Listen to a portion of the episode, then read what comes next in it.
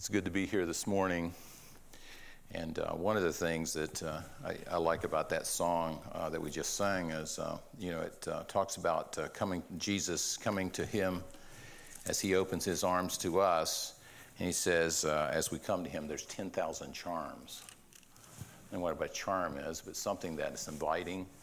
And certainly, as we think about um, our Savior, you know, sometimes we forget just how many thing, how many reasons He gives us to, to just come to Him in our neediness, and, uh, and what, a, what a wonderful thing that is. And what a wonderful thing worship is, isn't it? When you think about it, um, everybody's worshiping this morning, not just people here, but everybody in this community is worshiping this morning. Do you realize that? You're either worshiping the true God or you're worshiping something. Because everybody, God created us to be to worship, we're worshipers. So we either worship the true God or we, we worship a replacement God, and that would be called an idol. In other words, things that people worship are, um, you know, there, there's a thousand different ones, things that people can worship, but then there's one true God. And so uh, Jesus said that God is looking for worshipers who worship Him in what? In spirit, which would be by faith, and in truth, which is revelation of God's word. So, uh, so everybody's worshiping is just what are they worshiping and who are they worshiping this morning. So don't think about people as you come as you walk through this. Even as we drive through. Uh, the hollow here and as we drive through charleston as we drive through and we look you know we see people's lives and they're doing something but they are worshiping it's just that what are they worshiping because they're, they're giving worth to something that either is everlasting and eternal or they're worshiping something that is temporal and that's passing away. And so, um, so as I thought about uh, what to speak on this morning, we're going to turn over to Titus chapter 2 because we're going to look at the good life. You know, we, we talk about, uh, you know, as we look at 2023 and as we think about the good life, uh, Paul, in describing the good life to the Cretans, which we know were, were a group of really rough, rough looking people, uh, he is describing the good life.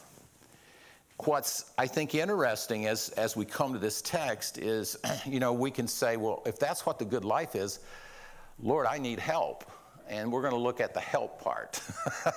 what, what, what is it? How can we actually live out what Paul is saying?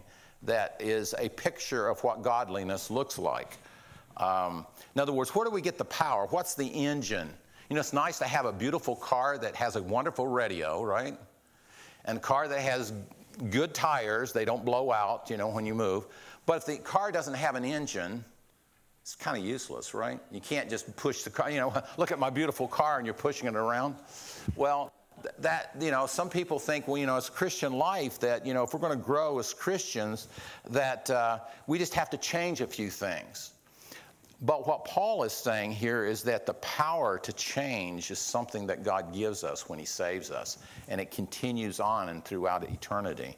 And so we're going to look at that this morning but but i want us to read this text because it kind of he's paul's setting us up for the so what or how you know the how question here in verse 1. So we're going to read this whole, actually, this whole chapter. So turn, if you will, to uh, Titus chapter 2. And notice what Paul says. Here is the inerrant, infallible Word of God for us this morning. But as for you, teach what accords with sound doctrine. Older men are to be sober minded, dignified, self controlled, sound in faith, in love, and in steadfastness.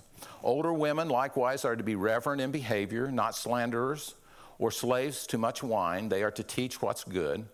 And so train the young women to love their husbands and children, to be self controlled, pure, working at home, loud, or loud, kind.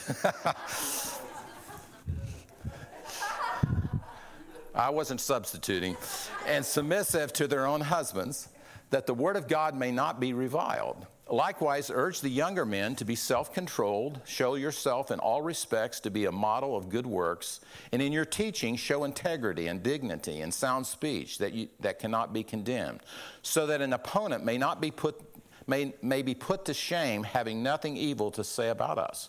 Slaves are to be submissive. And when you word that word slave there, I think of it in terms of workers and uh, employers and employees.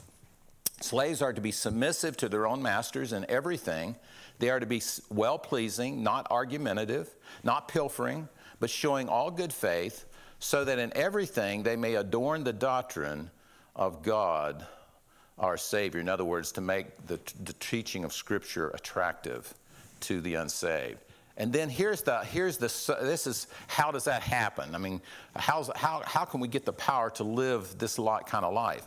For the grace of God has appeared, bringing salvation for all people, training us to renounce ungodliness and worldly passions, and to live self-controlled, upright, and godly lives in this present age waiting for our blessed hope, the appearing of the glory of our great God and Savior, Jesus Christ, who gave himself for us to redeem us from all lawlessness and to purify for himself a people for his own possession who are zealous for good works. And notice how he ends it declare these things, exhort and rebuke with all authority.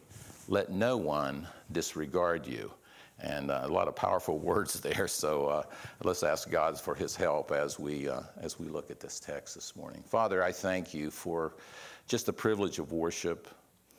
Uh, Lord, it's uh, it's nothing but grace that brings us here. Uh, Lord, grace is that which. Father, is unmerited. It's not by our efforts or by our good deeds or by our works that you save us. And sometimes, Father, we get caught up in thinking that it's just by our going through religious activities that saves us.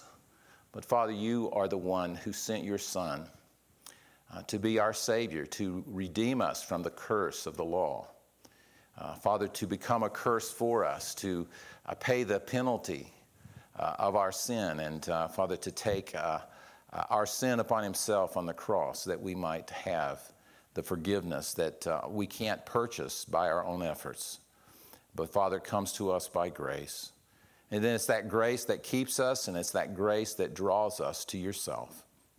So, Father, I thank you for your word this morning to us. And as we think about it and as we meditate on it, Father, we pray that 2023 would be a year in which, uh, Father, we would uh, not only would be directed by grace, but we would be drawn by grace, that we would walk in grace, that we would be uh, pushed and, and uh, even exhorted, Father, uh, in our walk of, uh, Father, of living in the grace of our Lord Jesus Christ.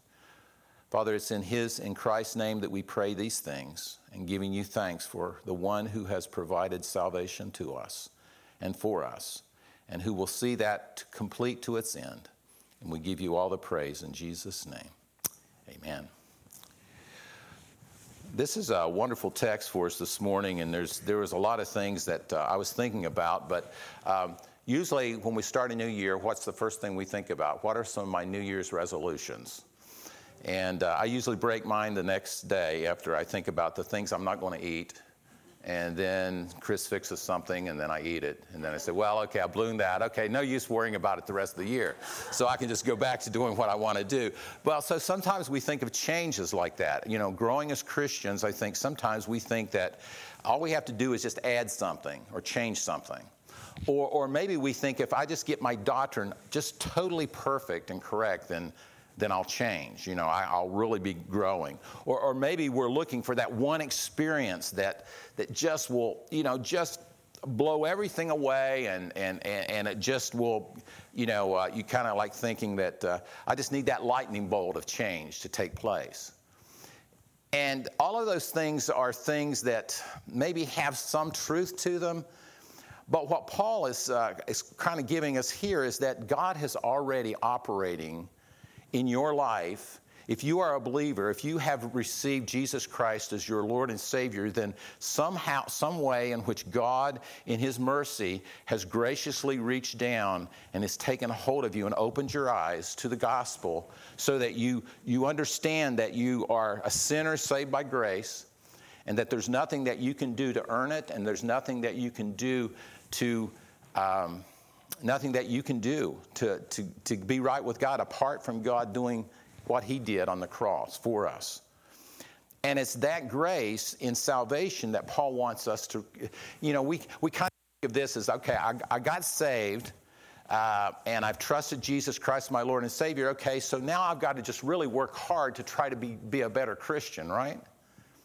and what we fail to see is that God's grace is not only at the beginning of the Christian life, but God's grace is also doing something else. God takes us under his hand and he teaches us and he's training us in to say yes and no. Say no to ungodliness, to say yes to God. But he's also doing something else. That grace is also pushing us forward because we're looking forward to something. Because this is not all there is to the Christian life, right? There's something to come. And that something to come is called glory. So, on the one hand, God, in His grace, takes us and saves us. That grace begins to teach us and guide us. And then that grace also leads us to glory. And glory is something that I don't know about you, but every, every it just seems like when, when you talk about glory, you can't, it's hard to express because what does it mean to see the glory of God? And that Paul wants, Paul's saying that these are the things that will produce in us the kind of life that God wants to, for us to live out. He's not saying that we'll do it perfectly, but he's saying that, that grace will produce what only grace can do. And that's why uh, Paul says in verse 11, he, notice how he does it. He says, as he, he gives us this list of the, the picture of the good life, and you're going like, wow, there's some areas there where I, I really are, am uh, floundering. In fact, if you notice, there's a word that's repeated all through Titus. It's called the word self-control. Um, you remember back in the back in the day. Now this would be before even my day. Uh, but uh, there was the temperance movement that word temperance was the word self control. And uh, you remember there was a, a, name out there that used to be uh, uh, really popular, and you'll hear it sometimes Billy Sunday. He was ahead of the temperance movement. Uh, in fact, uh, when I went to seminary, somebody, Kenny asked me if I went to cemetery, but I didn't go to cemetery. I did go to seminary. Um, is uh, when I went to seminary, the seminary where I went, they had Billy, Tabernacle, Billy Sunday's Tabernacle. It was the sawdust floors, still had the sawdust floors. In fact, when I had my graduation, and I, we graduated, we all went to the Billy Sunday Tabernacle to graduate. And it's still the old sawdust floors there, and you know, and, the, and they still had preaching there. Uh, but, but the word temperance was really the word self control. And all through the text in chapter 2, Paul's saying, older men, you need to have self control. Younger men, you need self control. Older women, you need self control. Younger women, you need self control. What's the point? Well, self control is something that only the Holy Spirit can produce, right? The fruit of the Spirit is self control. It's something that God produces when He saves us, and it's something that, that God does uh, through his work. Actually, you would say it's through the ministry of the Holy Spirit. And, and what's beautiful about this text, I believe, this morning, as we think about, as you think about uh, the, the things that may discourage you in your Christian life. Now, there's, and, and if I were to ask you, you'd probably say, well, you know, I really want to change. There's things that, man, I, I seem to always mess up here. And, and uh, but I think the greatest discouragement in the Christian life is the discouragement to believe that we can't change. What this text says is that grace changes us. Now, does it always make things the way that we want them to come out or make them turn out the way we want them to? No, that's not the point. The point of grace is that God is changing us into the likeness of His Son. And the trials that we face in our Christian life are things that God's using to transform us, to make us more like Christ. But notice, Paul, get, when he says for there, he's basically saying, hey, this is what's going to drive your Christian life. And it should drive in everything that we do as a church. Uh, and if we want to grow as a church, guess what? It has to, grace has to be at the very foundation.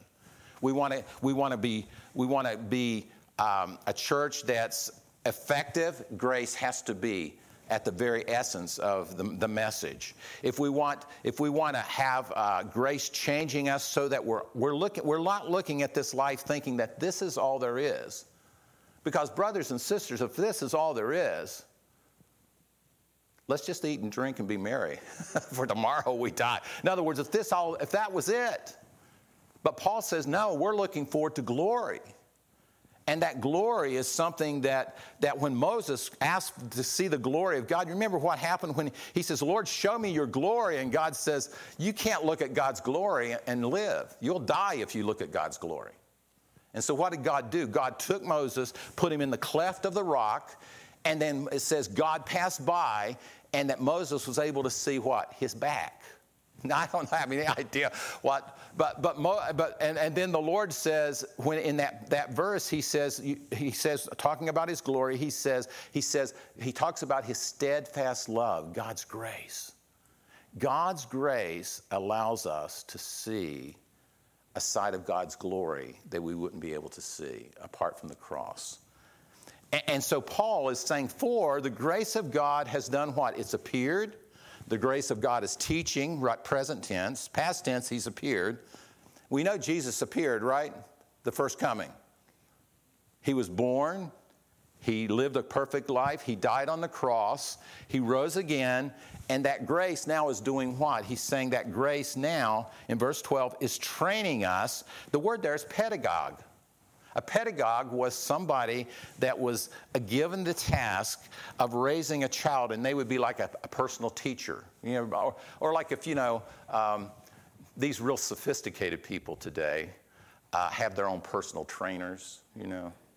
Uh, well, well, that's what a pedagogue was. A pedagogue was a personal trainer, and they would make sure that that child uh, was was trained and taught and instructed, and they were there. All, they were there 24/7 for that person. I mean, that's kind of cool, isn't it? I mean, well, guess what? What Jesus, Paul is saying here, he's saying that the grace of God is doing something now. It's training us. It's teaching us to live a certain way, to say no to certain things, to renounce ungodliness and worldly passions, but also to say yes to the right things, to live self controlled, upright. oh, that word self control jumped in there again, didn't it? And uh, godly lives in the present age, waiting for. Now, here's so, that, so what's he describing? He's describing salvation, regeneration. Then he's describing the life of sanctification and growth as a Christian. And then he's going to describe glorification. He's saying, what's it teaching us? To wait for our blessed hope, the appearing, what's the appearing of the glory of our great God? That's going to happen at the second coming. So, past tense, the, that, that salvation's appeared to all men. He's not saying that God saves everybody, but what he's saying is that salvation has appeared to both what? Jews and Gentiles, rich and poor, religious and non religious. I mean, look at what happened in the gospel. It's radical, isn't it? Jesus came, and who gets saved? Shepherds. and who else? Well, there's these wise men from the east, and they're Gentiles. And then you begin to look at the sinful woman at the feet of Jesus, and you, and you look at uh, the man by the pool of Siloam, or you look at people who are blind, or you look at people who were, um, you know, think of lepers. I mean, the lowest, lowest thing that you could be in that society was a leper. And Jesus is touching lepers and healing them. That's God's grace being revealed, and it's being revealed in, uh, in, in transformation and in salvation. And so Paul is, Paul is saying, you know, rather than being focused on, we get focused on what am I doing wrong, Paul's saying focus on the Lord, on God's grace, because as you're focusing on God's grace, then God's grace then is teaching us and training us. And how does it do that? Well, the Holy Spirit in your life. The Holy Spirit's work, he's a, he's, he's a personal trainer, if you will. He's 24 7. Think about it. Somebody that, that's going to be there to guide you, to, to direct you, to, uh, to, uh, to remind you, to convict you of sin, for example. That's a, that's a, uh, that's a powerful ministry of the Holy Spirit. So Paul's anticipating, if you will, he's kind of anticipating people saying, well, how's this going to happen? How, how, do I, how do I have the power to live the Christian life? And what he's saying here, it's all about grace. In other words, Paul is, is, Paul is taking a stand and saying the gospel of God's grace is the very foundation, it's the very engine that drives the car. It's the very thing that drives a Christian, that enables a Christian to live out the Christian life. It's not something that you can do in your own strength. But, but we sometimes think, well, uh, for example, um, I'm close to 70, but you know, I've not arrived. See, if you're, if you're a Christian who thinks you're arrived, then you don't need grace, right? I don't know any Christian that doesn't need grace. I, you know, Paul I mean, Peter says, grow in the grace and knowledge of Christ. And he's just basically saying, you know, everything about your Christian life has to be focused and has to be rooted in grace. You know, we, and we, and sometimes we use that term in a light way, but in essence, it's the very, it's the very thing that should really drive us to worship. You know, grace, I mean, grace, the fact that God was gracious God didn't have to come into the world to save us, but He chose to.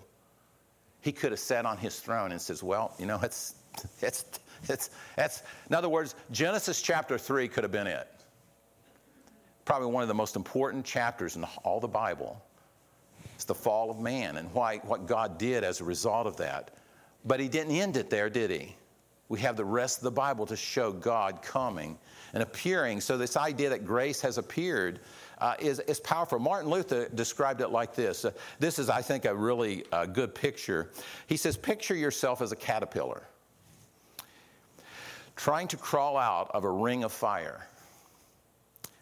And he says, Grace is when someone picks you up and carries you over the fire. I don't know if you've tried this as kids. You know, as kids, you'd put like little woolly caterpillars and you'd you know, surround them with fire. Have you ever? I mean, I think I actually did that one time. I mean, I, I, you know, I think of cruelty. Um, in other words, but the point is, you can't save yourself. The, the, the, first step in God rescuing us is to admit that we're caught in this ring of fire. We're helpless, without hope, without sa- we can't save ourselves, and that the grace is Jesus at the cross rescuing you from the wrath of God. That's the fire and God in Christ then picking you up out of that and putting himself right into the very center on the cross and Jesus saying, "My God, my God, why has you forsaken me?" And God saying, "The wrath of God was poured out on Jesus in your place." But in that process, God picks you out of the ring of fire. Now that's grace. And that's the grace that Paul's saying. It's appeared, it's bringing salvation for all kinds of people. You know, God didn't limit it just to the Jews. God was always intending to save Jews and Gentiles, and, and older men and younger men, and older women and younger women. I mean, that's the whole point of, of our, you might say, uh, of the kingdom of God. God's whole point is that people would hear about grace. You got people who are struggling with addiction, guess what? Grace. You can say, well, try harder. Well, I'm sorry, but trying harder is not going to help. You've got to have a change. God has to come and, and He has to powerfully deliver you from that. And it doesn't happen overnight, but it does happen. God's the one that can do it. And that's what I think Paul is trying to trying to he's trying to encourage these believers that they're living see they're living in a society where everybody was saying it's all about me. It's all about what I feel. It's all about what makes me happy. Now, it's kind of a me centered, isn't it? but it's a very self centered society that they were living in. But what's so different between what we're living in today than what they were? See, we try, we don't want to, we don't want to, we're studying scripture, but as we study about what they were like, realize that, you know, man hasn't changed. People are still the same. Guess what? Why, aren't, why aren't churches filled? Because people are self centered. They're serving, they are worshiping their God, but it's not the God of Scripture, right? It, it's they're, they're worshiping whether it's convenience, comfort, um, whatever it is. But, but God's grace doesn't leave us after He saves us. I mean, wouldn't that be, uh, wouldn't that be amazing? A child's born, mom says, uh, Well, you know, I did my part. Uh, you're on your own, buddy. I mean, the poor, the poor baby doesn't know what to do, can't even change himself. I mean, but God saves us, and then what's He do? He, he, he, he begins to train us in how to live the Christian life.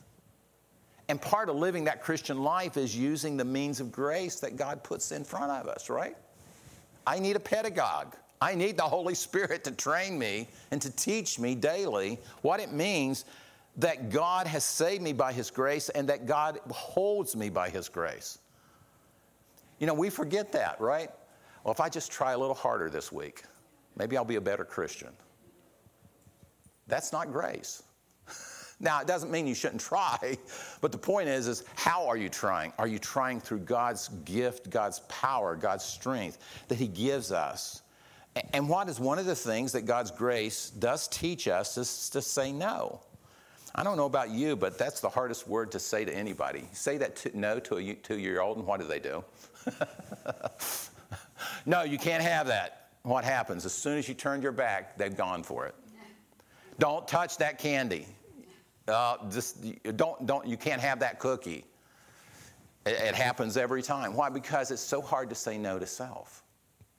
And, and Paul is saying that, that God's grace teaches us, trains us to renounce, to say no to ungodliness and worldly passions. And, and that's, that's a gift of God's grace, to be able to say no. I mean, think about the things you have to say no to to life, I mean, in life, uh, to move forward. It seems like there's a lot, there seems to be more things. Uh, but, but Paul was not saying that grace just gives us a license to sin. So you notice that? See, some people teach grace like that. Well, grace just means you're not under the law and you can just do anything you want to. That's not grace. That's license. It's a license to do live your own life, but if that's a total denial of grace. Because grace is going to train us and teach us on right and wrong. What's good and what's pleasing to God, what doesn't please God. Gay, I mean, think so. One of the things that grace does is that it restores you to wholeness. Now, think about it. If God's trying to transform us into the image of Christ, where does He start? He's going to start with your heart, isn't He? And that's so. So, so we just mentioned what? What did we mention? We mentioned self-control, isn't that a part of God's grace training us to say no? I mean, I mean, think about the decisions you make. In order to say yes to something, you've had to turn down, say no to a lot of other things, right? In order to make a choice. But God's grace is there, and it's, it, the, the intent there is that God is transforming a person who was ungodly, who had no use for worship, who had no use for the true God, no use of the Creator Redeemer, and He's changing us. He's transforming us. That's the first step. So God begins to work in the heart. But notice what else He does. He transforms something else our relationships. You notice that? He says there to live self control upright there. Upright just means the way you treat other people. So you see the first table of the law being restored, isn't it? Restoring our relationship with God, then restoring our relationship with our neighbor, and then doing what? Then, then building on that, producing in us godliness. So, in other words, he teaches us to live for God's glory. Um, I just think of the, uh, you know, when we think of godliness, sometimes we think of someone in a monastery who just sits there and maybe flagellates themselves if they're having a bad thought or whatever. But, but see, godliness is not, has nothing to do with any of that. Godliness is just acknowledging my dependence upon God. Isn't it? I mean, think about what? When I am weak, then I am what? Strong. God perfects his power in what? In my weakness. And we heard from uh, in Donnie's class this morning how God uses. I mean, hear these, he, you know, there, there's people mocking them because they're, you know, even if a, even if a fox jumps on that, on that, that wall, it's going to fall down. They're making fun of us Christians who really believe that God can take something really insignificant and small and do something really tremendous and great. We might say we're insignificant, but guess what? No, each one of them, each one of us who have the Holy Spirit have something the world doesn't have. And it's the Holy Spirit through the Word that changes not only us, but relationships and other people as we share the good news. Godliness is just that, that we're basically saying, Thy will be done. That's godliness. When you pray that prayer, I mean, I often will use the Lord's Prayer just as a guide to get me to think about what is it God wants us to pray. Our Father in heaven, hallowed be thy name. Thy kingdom come, and then what? My will be done. No, no, no, my will be done. thy will be done on earth as it is in heaven. Now, in other words, not the way I want it to turn out. It, that's, that's godliness. That's, that's a, a knee that's bowing before God and saying, This is the day the Lord has made. I will rejoice and be glad in it. Um, and so, isn't it interesting that God saves us by His grace? He teaches us by His grace. And then what's He do? By His grace, He causes us to look forward to something even, even more glorious, and that's called glory. The word glory there is a, an Old Testament word, Now it's used in different ways. But one of the meanings of glory is the word kabod. It's a, it's a Hebrew word, and it means K A B O D. But it basically means this it's weighty. We have no idea what it's going to be to behold the glory of God. It says when he appears, 1 John chapter 3, it says that we shall be changed, for we shall be like him. Imagine. I mean, I don't know what that, I, honestly, my, my brain cannot go beyond that point. it's like, uh, I've got a, lot, a lot of changing to take place. Well, guess what? When Jesus comes, that change just goes like that, as a twinkling of an eye. Now, that's what it's going to look like eventually. And so he wants us to realize that guess what? God's grace didn't just save us and then drop us. It didn't. It continues to teach us, but it doesn't even stop at my death. Guess what? It says that death is good. Now, I don't know about you, but this church, and I think we read the newspaper every day, and we see death happening all over. But it says those who die in Christ, it's a good thing. And you're going like, Wow, for God to say that means that there's something wonderful, glorious on the other side that we're not getting, right?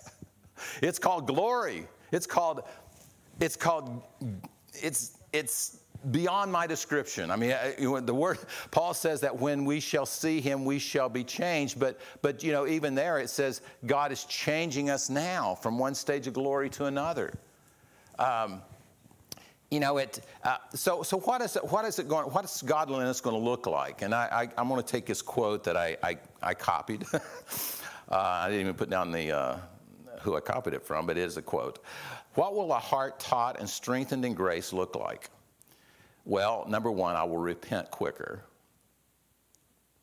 i will forgive other people deeper i will love louder and worship more fully I will throw more gospel parties and less pity parties. I like the pity parties for myself, you know, sometimes. Chris never participates in my pity parties.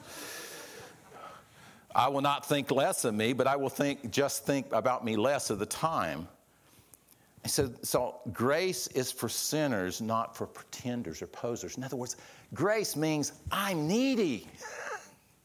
Grace means, yes, Lord, I am needy. I'm this weak sinner. Guess what? As I pray on my knees and I call upon the Lord, guess what? I'm saying, Lord, I can't do this. You can. I can't bring kids to this church, Lord. I am the instrument, and I'll, i can invite and we can have people here. But guess what, Lord? We're asking you to do a work in this, in our society, because unless God, what? God brings revival, unless God changes hearts, then, you know, we could say, well, I'll just try harder. No, I need God's grace to transform people. Now, I don't know how low people have to go. Sometimes people have to go really low before they really realize how utterly dependent they are. But what Paul is talking about, he's talking about 200% proof. I don't know when you talk about uh, people say, you know, well, that alcohol is 100 proof. Well, guess what? Grace is 200 proof. In other words, he's talking about when grace gets a hold of people, it does change people. Because most people are out there thinking, well, you know, I, I, will go to church if I, if once I get my life straightened out. I'll go to church And I, I don't want, I don't want the, I, you have heard people, you know, if I walk in that church, the, the ceiling will fall in on me. And you go like, I don't know about you, but I'm a sinner and I'm saved by grace and it's never fallen on me yet. The point is, is that guess what? It's grace that changes you because it's only grace that can forgive your sins. And I can, uh, you know, because people are out there trying, well, if I just try a little harder, if I just change here, if I just do this, you know, and guess what? Guess we can't do it in our strength. Only God can do that. Only God can transform. And Paul's saying, and I love this, that you notice, notice that he says that, that grace is helping us, waiting for our blessed hope, the appearing of the glory of our great God and Savior, Jesus Christ, who gave himself for us. For what reason? Why did God give himself for us? To redeem us from all lawlessness. Not to be lawless, but to be law keepers. And you're going like, wait there, wait there. I didn't think that we had, we had any no, God saves us, and then all of a sudden the righteousness that God gives us, imputes to us through Christ, becomes active righteousness in the way we live out our faith, the way we walk and act and so forth. So, what's Paul talking about? He's talking about you and I getting a new identity. See, if we're saved by grace, that's our identity. Do you realize that? You live out of your identity. For example, if you tell a child, that they're a failure and they cannot do anything ever good, guess what? That's a self fulfilling prophecy. They're going to live out of that identity. Well, I've always was told that I can never do anything. But guess what? You're not being told that. God saves us and He gives us a new identity. That identity is I am in Christ. I'm a new creature in Christ Jesus. And if I'm living out of that identity, guess what? Basically, I'm saying, look, I'm not my own. I belong to Jesus. I have been crucified with Christ. Nevertheless, I live, not I. It's Christ living in me. And the life I now live in the flesh, I live by what? By faith. See, walking in the Spirit is not some super super duper Christian running around. It's walking by faith, just trusting that what God said is true. That's walking by faith. And guess what? That's the hardest part of the Christian life, isn't it? But Lord, you said this, and it just ain't turning out this way. Lord, you, you promised this. I mean, I, am reading uh, Genesis 22, and God says, Abraham, through your, your son Isaac, the whole world's going to be blessed. And then chapter 22, and he says, Now go take your son Isaac and offer him up on an altar. And Isaac has the knife and he's ready to slay his son because the son says, Where's the, uh, where's the sacrifice? He says, God will provide one. and he's tied up. And Abraham's ready to do that. And God holds his arm back and he says, No, Abraham, I, now I know you fear God. And it says Abraham did that because he knew that God would what? Raise his son from the dead. Hebrews chapter 11. That's faith. Now, I don't know about you, but living this Christian life is tough at times, right? When God is saying, but, but Christian, do this. And you're saying, but Lord, I, I, I don't know how, what benefit is that going to make? God doesn't ask us to figure out the results. He just tells us to obey. And that's a tough thing. That's a tough thing to chew on sometimes. It's, it's like hard candy when you break your tooth. It's sometimes it can. Sometimes you know you're thinking, boy, if I chew on this long enough, I'm going to break something. So we have this new identity, but guess what? It's because we have a new mission. And the mission has been given to us here in chapter 2, and I'm just going to close with this. But notice the new mission we have. We are people who have been redeemed from all lawlessness to purify to himself a people for his own possession and are zealous for good works. What's our mission as Christians? Well, I'd say one of the missions, I think, is is uh, he gives us to us in verse 5 of chapter 2. So, what's the impact of God's grace working in our life as Christians? Number one, verse 5 to be self controlled, pure, workers at home, kind and submissive to their own husbands. Now, why? That the word of God may not be reviled. Do you realize that word submission? Oh, it's always in context of marriage, too. Uh, but, but, but he doesn't just use it there. Guess what? He uses it in Ephesians. He says, be submissive to one another. All Christians are to be submissive to each other in Christ, in the Lord. Then he uses it in marriage, but he also uses it here in workers here in, in this chapter. And he says you need to be submissive to your masters, to those that you work for. So, why should older men be temperate and self controlled? To commend the gospel to other men. So that because Christ came to save older men. Why should older women be reverent and self controlled? To commend the gospel to other women because Christ came to save women. Why should younger women love their husbands and children? To commend the gospel to their husbands and children. Why? Because Christ came to save husbands and children. Why should young men be self controlled? To commend the gospel to other younger men, right? Because Christ died to save younger men too, and children. And I mean, so Paul is just basically saying the only way that's going to happen is with God's grace. In other words, grace, God wants you, if, if I could think of it as being baptized with grace every day. Don't start thinking, okay, I want to go deeper with God. I just, but I've already arrived. If you think that you're arrived as a Christian, you will not go deeper in grace. You'll say, I, well, you know, I don't need grace today. I wouldn't step out of the house without grace. I mean, I, am I'm, I'm just, uh, I'm, maybe that's, maybe that's overly, uh, overly superstitious, but yes, in fact, the gospel grace is, is, is, is that important in the Christian life. And, and that's why I think Paul, and this, and this is a summary statement. If you, if you can think about this as here is, here is God's saving us, God sanctifying us, and God glorifying us all in one snapshot. And all with the intention to, towards mission, right? Aren't, isn't that what we want to do? We want to reach the world. But don't think you're not doing that by loving one another, by showing humility towards one another, by forgiving one another. I mean, this is real change for real sinners. So, uh, what's going to get you through this year. And I believe one of those things is just, uh, Paul gives us here, actually, the one thing that we need most of all is just to be encompassed in grace. Grow deeper in grace. Don't, don't think that you can get, don't, you know, don't just think, okay, well, I understand it, but ask God to, to, to, to deepen you in your dependence upon God's grace each day.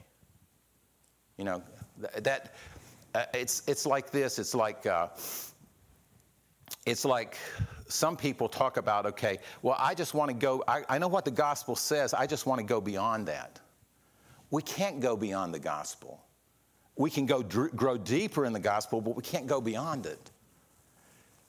And when you use the word gospel, you're saying that's God's grace that you need every day of your life. And, uh, and uh, if you th- so if you think you have arrived spiritually, you won't grow. You won't want to grow deeper. That's why you know we study Scripture, right? Because we want to get to know the God of Scripture. He possessed us when He bought us with His precious blood, and I believe that transformation. Paul says we need, and he, even Paul tells him right at verse 15, declare these things, exhort, rebuke with all authority, let no one disregard you. He's basically Paul saying, don't give up on the message. Trust in the power of the message. Trust in the power of God's grace to work through the Holy Spirit as the message is shared with people. Share this message with people at work. Share this message with people in the neighborhood. Share this message with each other. I mean, I need that. I need to encourage others to say, you know, yeah, boy, I had a rough week, but guess what? But it's the grace of God that got me through it, right? I need that. Uh, I remember, um, I don't know, and I didn't tell anybody last week, but I, you know, I, I was, uh, you know, for, for two months I've been really struggling with health issues. And I just got to a point where I was really starting to get really depressed. I didn't want to preach last week. You probably said, yeah, boy, you probably shouldn't have. but what the point is, I didn't want to. But I came, and the first thing is, I wasn't able to get to Sunday, all of Sunday school, but I got to the point. But I was so encouraged by just hearing another brother share the word that by the time I got up here, I was ready to preach. now, that's the Holy Spirit. And if I could just say, well, you know, well, I'm just going to give in to the flesh. Okay, I don't feel like it, so I'm just not going to go. No. You just sometimes you just say, you know, I'll do it anyway, Lord. I don't feel like it. and trust God to do the rest. That's what grace is about. It's basically saying, I can't save myself. And even as a believer, I don't live the Christian life thinking that I can do it in my own strength. I need God's strength. And that is called living in grace. We believe in amazing grace, don't we?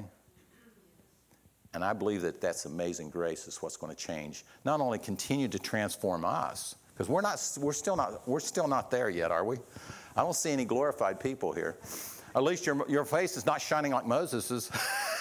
now it's, you know, the smile on your face says something about your relationship with Jesus, but guess what? Well, I haven't arrived yet. But someday it's going to happen.